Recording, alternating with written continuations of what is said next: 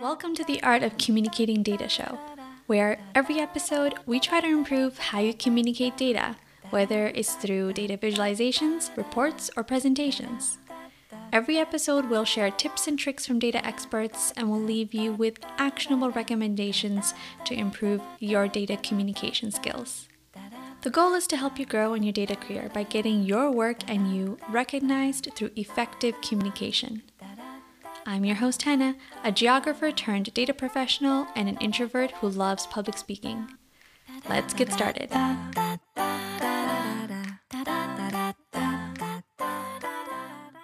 Imagine having a step by step roadmap to show you what is involved with creating effective data presentations. My name is Henna, and I'm the founder of Trending Analytics, and I help people visualize and present data effectively. I want to give you my data presentation roadmap today. It's a simple, step by step guide to all elements of an effective data presentation. This roadmap will give you a clear direction on how to prepare for your next data presentation, and it's absolutely free. To get my free data presentation roadmap, just go here, trendinganalytics.com slash roadmap. That's trending-analytics.com slash roadmap, and I'll have it in your inbox in just a few seconds. Before we begin today's episode, I want to apologize for a previous episode called Confident Communication for Introverted Data Professionals. That episode, it turns out there were audio issues, and one of you listeners let me know about that. So I have republished that episode. You will see it right before this one. So if you didn't get a chance to listen to it yet, it's called Confident Communication for Introverted Data Professionals Leveraging Your Strengths. And I made sure that the audio is working this time. Apologies again. For today's episode, I did something a little bit different. There's a new app called Threads. It's basically Instagram's Twitter. And I posted a question on there asking people what their presentation tips are. And lots of folks shared some really interesting advice. The first tip comes from Susan Walsh, aka the classification guru. She suggests treating the audience like you're chatting with friends. I absolutely love this approach because it helps you stay relaxed and establish a connection with your audience. And when you treat them as friends, they become more receptive to your message and engage in what you have to say. We're often more open to recommendations and suggestions from our friends, anyways. Next up, we have a strategy shared by Ahmad, aka Data Engineer, and he recommends using either short stories or asking thought provoking questions to capture your audience's attention. Storytelling can be a powerful tool to create an emotional connection and make your message more relatable. On the other hand, questions also pique curiosity and encourage active engagement, so it's a great way to get your audience involved in the conversation. Sarah Flores, aka a Dutch engineer, highlights the importance of keeping it simple without implying that you're dumbing it down for your audience. It's really important that you remember that your audience is not dumb because they can sense it if you're being patronizing.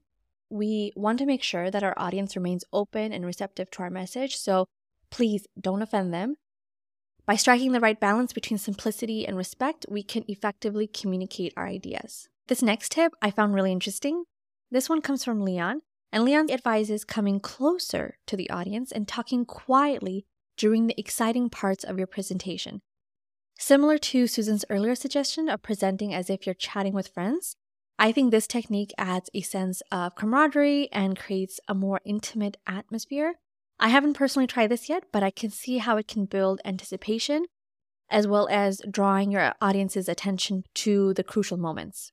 Next, Daniel provides some valuable insights using interactive elements during presentations.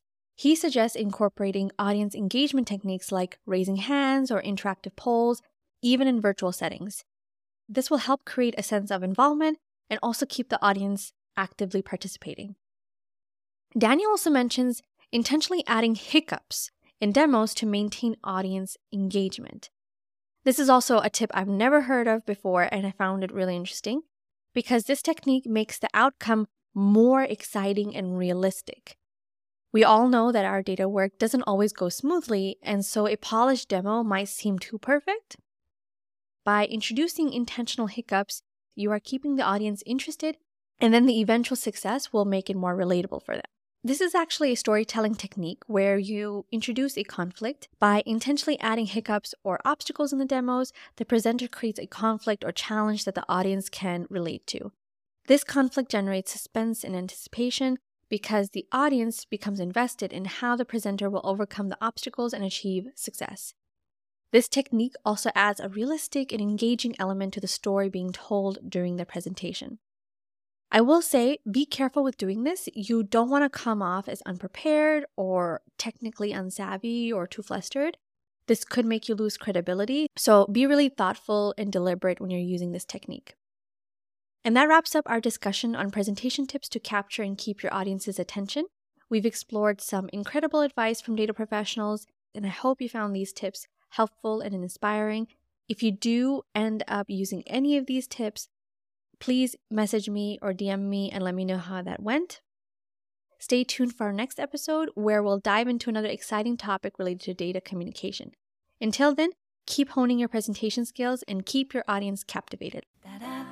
Thanks for listening to The Art of Communicating Data. Please subscribe so you never miss out on any brand new episodes. And give us some love by dropping a five star rating and a written review, as it helps other data practitioners find us. And please share with a friend and show them how to subscribe.